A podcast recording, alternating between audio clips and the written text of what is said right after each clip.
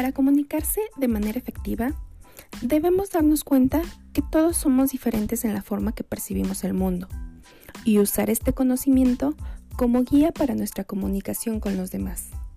Anthony Robbins. Hola, mi nombre es Stephanie Ramírez. Bienvenidos al podcast El Poder de la Comunicación. Hoy les voy a hablar sobre la comunicación a nivel empresarial, por lo que veremos los tipos de comunicación, los conflictos que podemos encontrar, la importancia en el liderazgo y también tendremos un invitado muy especial que nos apoyará con el tema de las negociaciones.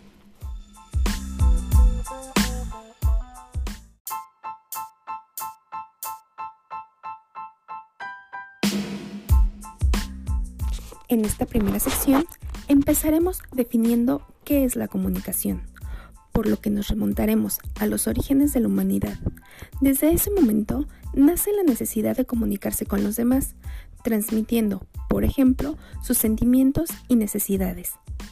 La Real Academia Española define a la comunicación como la transmisión de señales mediante un código común al emisor y al receptor. Pero va más allá de solo transmitir información, también busca una reacción en el receptor. Vivimos en un constante cambio. La comunicación no es una excepción. El proceso que todos conocemos consta de un emisor que transmite un mensaje utilizando una codificación que ambos entienden por medio de un canal para que llegue al receptor. Pero tenemos tres conceptos que es muy importante incluirlos. El primero es el ruido, que es aquello que nos dificulta el viaje del mensaje a través del canal. El segundo es la decodificación, que es el proceso que lleva a cabo el receptor para descifrar el mensaje. Y el tercero es la retroalimentación, refiriéndose a la respuesta que obtiene el emisor una vez que el receptor ha decodificado el mensaje. Dicho esto, hablaremos de la importancia de la comunicación en las organizaciones, la cual es esencial e imprescindible para su buen funcionamiento. Ayuda a mejorar la competitividad, así como su adaptación a los cambios del entorno, por lo que facilita el logro de los objetivos y metas que se establecen. También ayuda a coordinar y controlar las actividades. Como se mencionó, la comunicación es parte fundamental de las organizaciones y se divide en tres tipos de comunicación. La comunicación interna, que es la que se da entre las personas y grupos que la integran. La comunicación corporativa, que se dedica a la imagen que la empresa transmite a su público tanto interno, externo y especial. Por último, tenemos a la comunicación mercadológica y publicitaria. Esta se encarga de hacer que el público acepte y compre sus productos o servicios, pero sobre todo crea un lazo de fidelidad con sus clientes. Escuchemos este ejemplo.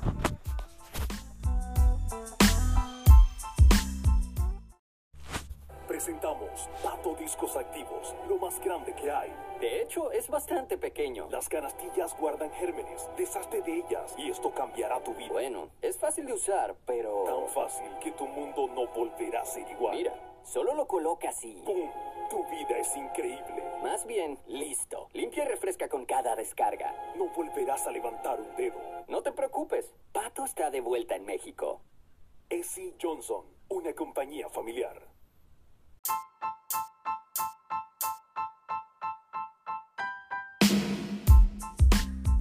Ahora estamos entrando en la segunda sección del podcast y es de vital importancia mencionar que existen diferentes medios de comunicación que han ido evolucionando conforme pasa el tiempo. Los primeros medios hacen referencia a los periódicos, al fax y al teléfono. Hace unos años se empezó a utilizar el correo electrónico y tanto fue el avance que hoy en día los teléfonos se han convertido en teléfonos inteligentes, por los que tenemos acceso a las redes sociales, siendo estas en la actualidad el principal medio de comunicación, donde puedes transmitir un sinfín de temas, como por ejemplo los distintos sucesos sociales, económicos y hasta políticos. Por otro lado, la capacitación es una herramienta indispensable en las organizaciones, ya que ofrecen la posibilidad de mejorar la eficiencia de la empresa, para realizar una capacitación exitosa es necesario dominar el tema y preparar el programa de capacitación, el cual se debe diseñar con creatividad y dinamismo, haciendo un buen manejo del tiempo para abarcar todo el programa, por lo que el ámbito educativo no se puede quedar atrás y se inclinó a seguir esta tendencia con el apoyo de las tecnologías de la comunicación para realizarlo a distancia. De esta manera, ya es posible la separación física entre los estudiantes y los profesores, facilitando las estrategias de educación e igualar las oportunidades de acceso a toda la población. Pero, ¿cómo funciona la educación a distancia? Es fácil, se divide en cuatro categorías principales. La primera es por medio de la voz, ya sea por teléfono o audioconferencias. Es de forma interactiva o bien por medio de audiocassettes y la radio. De esta manera solo se recibe la información. Recuerdo que cuando era chica mi papá recibió un curso de inglés que enviaron por correo a la casa, el cual constaba de libros y cassettes, siendo este mi primer contacto que tenía con la educación a distancia. En la segunda categoría tenemos el video, la cual se da por medio de televisiones, tiempo atrás con reportajes, documentales o presentaciones, y en la actualidad por medio de computadoras o celulares a través de videoconferencias. En tercer lugar, tenemos los datos, que es la información que se envía y recibe por medio de computadoras. El cuarto lugar es para el material impreso, como son los libros, guías de estudio o cuadernos de trabajo, los cuales ya también se pueden consultar electrónicamente. Esta forma de estudio puede ser muy efectiva si se utilizan los métodos y tecnologías adecuadas, permitiendo que los alumnos tengan una retroalimentación por parte del profesor. Tanto así que el UNAM y el Instituto Politécnico Nacional, como muchas escuelas particulares, han optado por desarrollar programas que se estudien a distancia. Y bueno, con la actual pandemia, todas las escuelas tuvieron que migrar a esta opción. Ahora entraremos en el tema de los medios de comunicación masiva. Estos son las herramientas que logran que un solo emisor se comunique de forma idéntica con millones de receptores al mismo tiempo. Se puede realizar directamente con el público o por medio de las tecnologías. El propósito es informar sobre determinado asunto a su público o puede ser el convencer o generar un pensamiento específico en las personas. Utilizan un diálogo estratégico con el que manipulan a las personas sin que ellas se den cuenta. Utilizan diferentes técnicas para lograrlo. En la organización se tiene que definir a qué público se va a dirigir. Existen diferentes clasificaciones. Entre ellas nos encontramos el público efectivo, que es con el cual ya interactuamos. El público potencial son los que tienen características para transformarse en público efectivo. El público interno son los empleados. El externo son las personas externas como la comunidad y el gobierno. Y el público mixto, que son los que no están dentro de la organización, pero tampoco fuera de ella. Por ejemplo, la familia y los accionistas. Viéndolo desde el punto de vista comercial, el público dirigido es el público objetivo, es decir, es el consumidor representativo e ideal al cual se dirige una campaña se debe tener muy en cuenta quiénes son los potenciales consumidores para atraer su captación. Algunos de los factores que nos pueden ayudar para conocer al público que nos dirigimos es su edad, su género, nivel económico, entre otros. Ha llegado el momento de hablar sobre los conflictos empresariales. Podemos definir al conflicto como una lucha de valores o reclamos de estatus, poder y recursos escasos, en los cuales el objetivo de una de las partes en conflicto es no solamente obtener valores deseados, sino también neutralizar, perjudicar o eliminar a sus rivales. Se puede originar en distintos niveles en función de las características de las partes implicadas. En las etapas del conflicto es importante identificar cuál es el origen para solucionarlo en sus inicios. De lo contrario, el problema aumentará y en muchas ocasiones se entra en una crisis donde ninguna de las partes quiere ceder, por lo que se tiene que recurrir a la negociación para suavizar la posición y, de ser posible, que con la solución se beneficien ambas partes. También es recomendable elaborar un plan de acción que evite se repita el conflicto. Escuchemos con atención. Cerca al centro de la sala y se despide. No, no, no, no, lo tengo, lo tengo. Se voltea al público. Ese sería un final más lógico. Pero si acordamos esta historia, no se pueden hacer ahora cambios tan radicales. Ay, ¿qué importa, Anita? Si es mucho mejor así. Mira, pones a los actores con disfraz, especialmente la escena de la pelea, y luego rompes la cuarta pared. Haces que, no, haces que el narrador voltee directamente a la cámara al final. Ese es un mucho mejor final, ¿no creen? Basta. Yo, yo no puedo seguir así. Pierdo mi tiempo. Ya que aparentemente eres la única fuente de ideas, ¿por qué no lo sigues y acabas tú solo? Lo siento. Escucha, Brad. Es solo un comercial de 30 segundos para una compañía local de teatro. No debe ser tan difícil.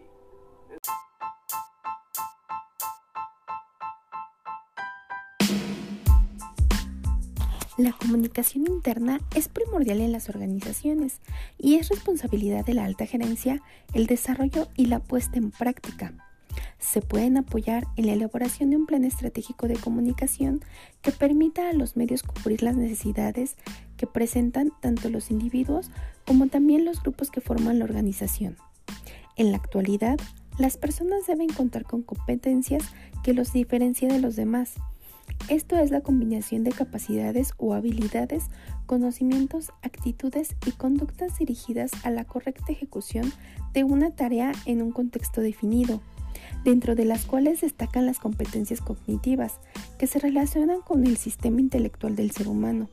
Competencias emocionales, estas sirven para identificar las emociones propias y de los demás, pero sobre todo para responder de una manera constructiva y las competencias comunicativas, Establecer un diálogo constructivo con las otras personas. La asertividad es una competencia para mí fundamental porque de esta manera expresamos nuestros deseos de una manera amable, directa y abiertamente logrando decir lo que queremos sin agredir a los demás.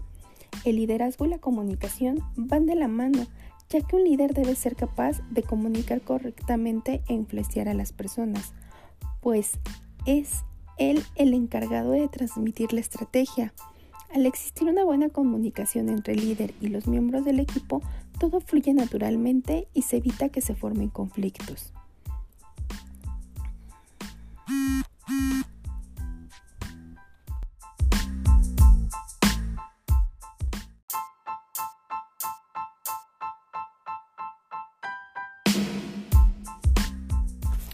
En esta tercera sección hablaremos sobre las técnicas de comunicación administrativa que nos ayudan a que la información sea transmitida correctamente.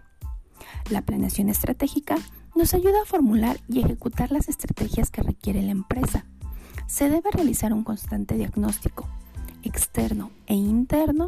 De esta manera se puede anticipar las oportunidades o amenazas a las que nos podemos enfrentar y la manera como las podemos afrontar para lograr la mejor adaptación posible. El cuadro de mando integral nos ayuda a tomar decisiones, ya que proporciona información periódica sobre el nivel de cumplimiento de los objetivos previamente establecidos mediante indicadores. Está integrado por cuatro áreas clave. La primera es la financiera, que responde a la pregunta ¿Cómo nos vemos a los ojos de los accionistas? La segunda es el área de desarrollo y aprendizaje. ¿Podemos continuar mejorando y creando valor? La tercera es sobre los procesos internos. ¿En qué debemos sobresalir? Y la cuarta es la relación con los clientes, contestando la pregunta ¿Cómo nos ven los clientes? El proceso principal para la implementación de un cuadro de mando integral es la reflexión estratégica, el desarrollo de las perspectivas y de la definición del mapa estratégico. Como última técnica de comunicación administrativa, tenemos el mapa conceptual, el cual nos ayuda a organizar y memorizar conceptos. Utilizan frases y palabras enlace para darle sentido al mapa. Tiene una estructura jerárquica que puede realizarse por medio de lluvia de ideas, facilitando la comprensión del tema en específico. Nos ayuda a aclarar las ideas y organizar información. De esta manera nuestros colaboradores la procesan mejor.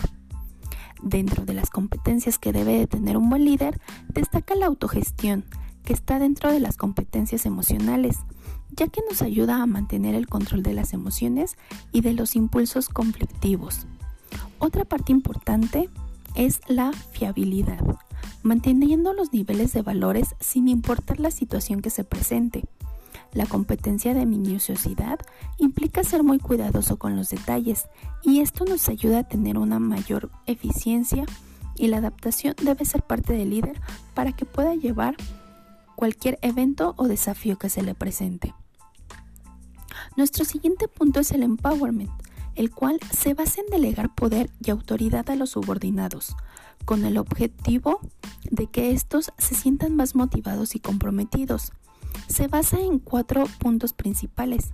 En el poder, se debe delegar autoridad y responsabilidad en todos los niveles de la empresa. La motivación, reconocer un buen desempeño y recompensar los resultados. El desarrollo, debe recibir una capacitación constante los colaboradores y el liderazgo. Las empresas permiten que los empleados lideren. El permitir que los empleados se sientan más reconocidos, considerados y útiles hace que la productividad mejore. Los equipos autodirigidos son los grupos de trabajo que funcionan sin la necesidad de una dirección. Para asignar las tareas se toman en cuenta las aptitudes y experiencias de cada miembro. Algunas de las características que tiene este equipo es la disciplina de cada uno de los integrantes. También manejan una comunicación abierta, lo que permite retener el talento profesional. El coaching es la relación profesional que ayuda a las personas a producir resultados extraordinarios en sus vidas, carreras, empresas u organizaciones, por lo cual trata de solo un acompañamiento para que la persona pueda ser consciente de sus áreas a mejorar. El proceso debe ser llevado con responsabilidad y con un alto nivel de, ética. En este caso, de no poder ayudar a la persona, se le sugerirá que revisite a un especialista. Mientras más herramientas y empoderamiento le demos a los colaboradores, mejores resultados obtendremos.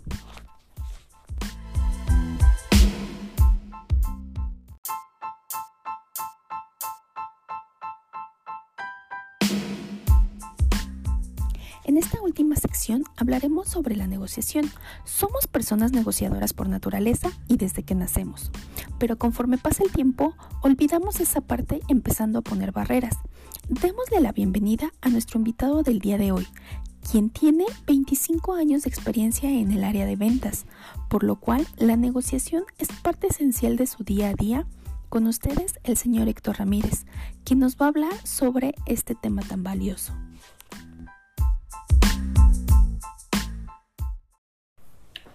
¿Cómo me puedes definir qué es una negociación? La negociación está basada por dos partes interesadas en un objetivo, con características, beneficios y bondades que contribuyen al beneficio de ambas partes. Con base a tu experiencia, ¿qué es lo más importante en una negociación? Son varios factores que son importantes en una negociación, como es analizar la escalera de beneficios, y la medición de la rentabilidad de la propuesta a corto, mediano y largo plazo. ¿Cuáles son los principales problemas a los que se puede enfrentar en una negociación? Falta de interés por el cliente, perder el control de la negociación, que el cliente quisiera sacar, sacar mayor beneficio del que se le puede ofrecer y llegar a un conflicto de intereses de ambas partes. ¿Qué consejo nos darías para una negociación exitosa? Realizar una planeación previa, conocer la propuesta comercial y ofrecer una propuesta ganar-ganar.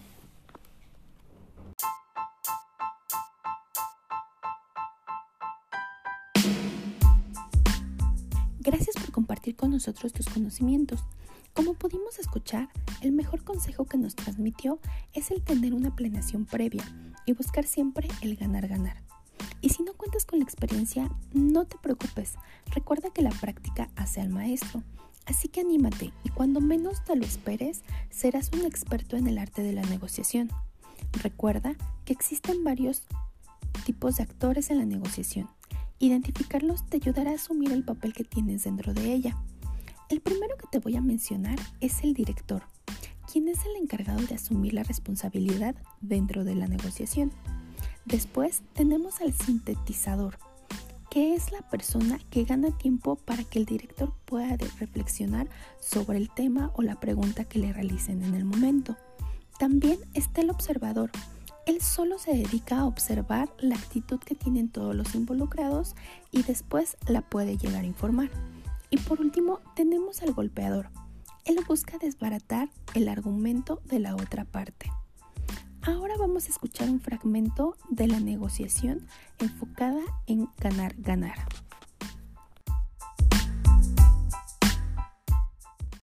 Ayúdenme a atrapar a Shaw. Solo necesita una pieza y pienso detenerlo antes de que la consiga. Sé que ustedes son familia. Ahora les ofrezco la oportunidad de reunir a esa familia.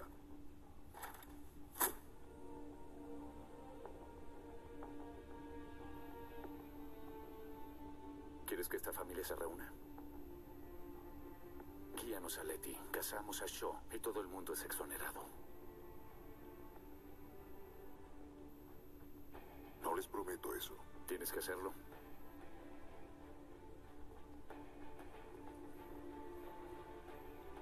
Ese es el trato.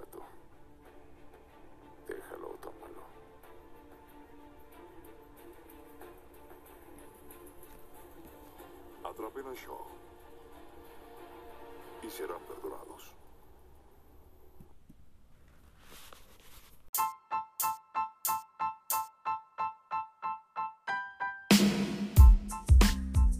Si lo que te interesa son las negociaciones internacionales, debes saber qué es un tratado. Este es un acuerdo que celebran dos o más países con el cual asumen una serie de obligaciones. Al querer realizar una negociación a nivel internacional, debemos tener claro cuáles son los tratados que rigen a los países involucrados. Los cinco terms son normas de carácter general que definen la forma de operar entre los proveedores y los clientes en contratos de exportación o importación de bienes. Si quieren realizar una operación a nivel internacional, es necesario conocer sobre este tema para evitar infringir en alguna norma.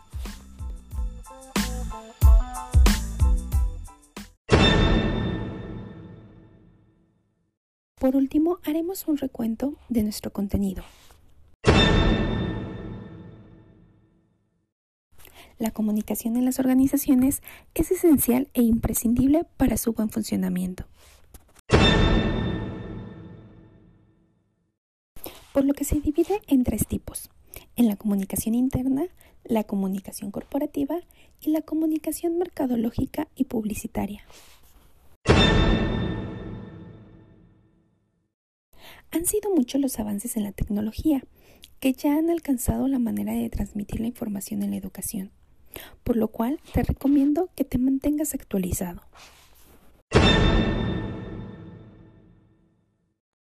Es importante detectar los conflictos en la primera etapa, con el fin de disolverlos lo antes posible. También se debe tener canales de comunicación abiertos con los colaboradores. Las técnicas de comunicación administrativa nos ayudan a que la información sea transmitida correctamente.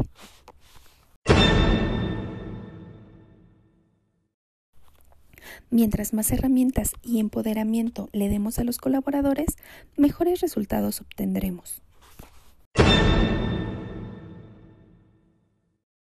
En toda negociación se debe tener una planeación previa y buscar siempre el ganar-ganar. Para realizar una negociación a nivel internacional es necesario conocer sobre los tratados para evitar infringir en alguna norma.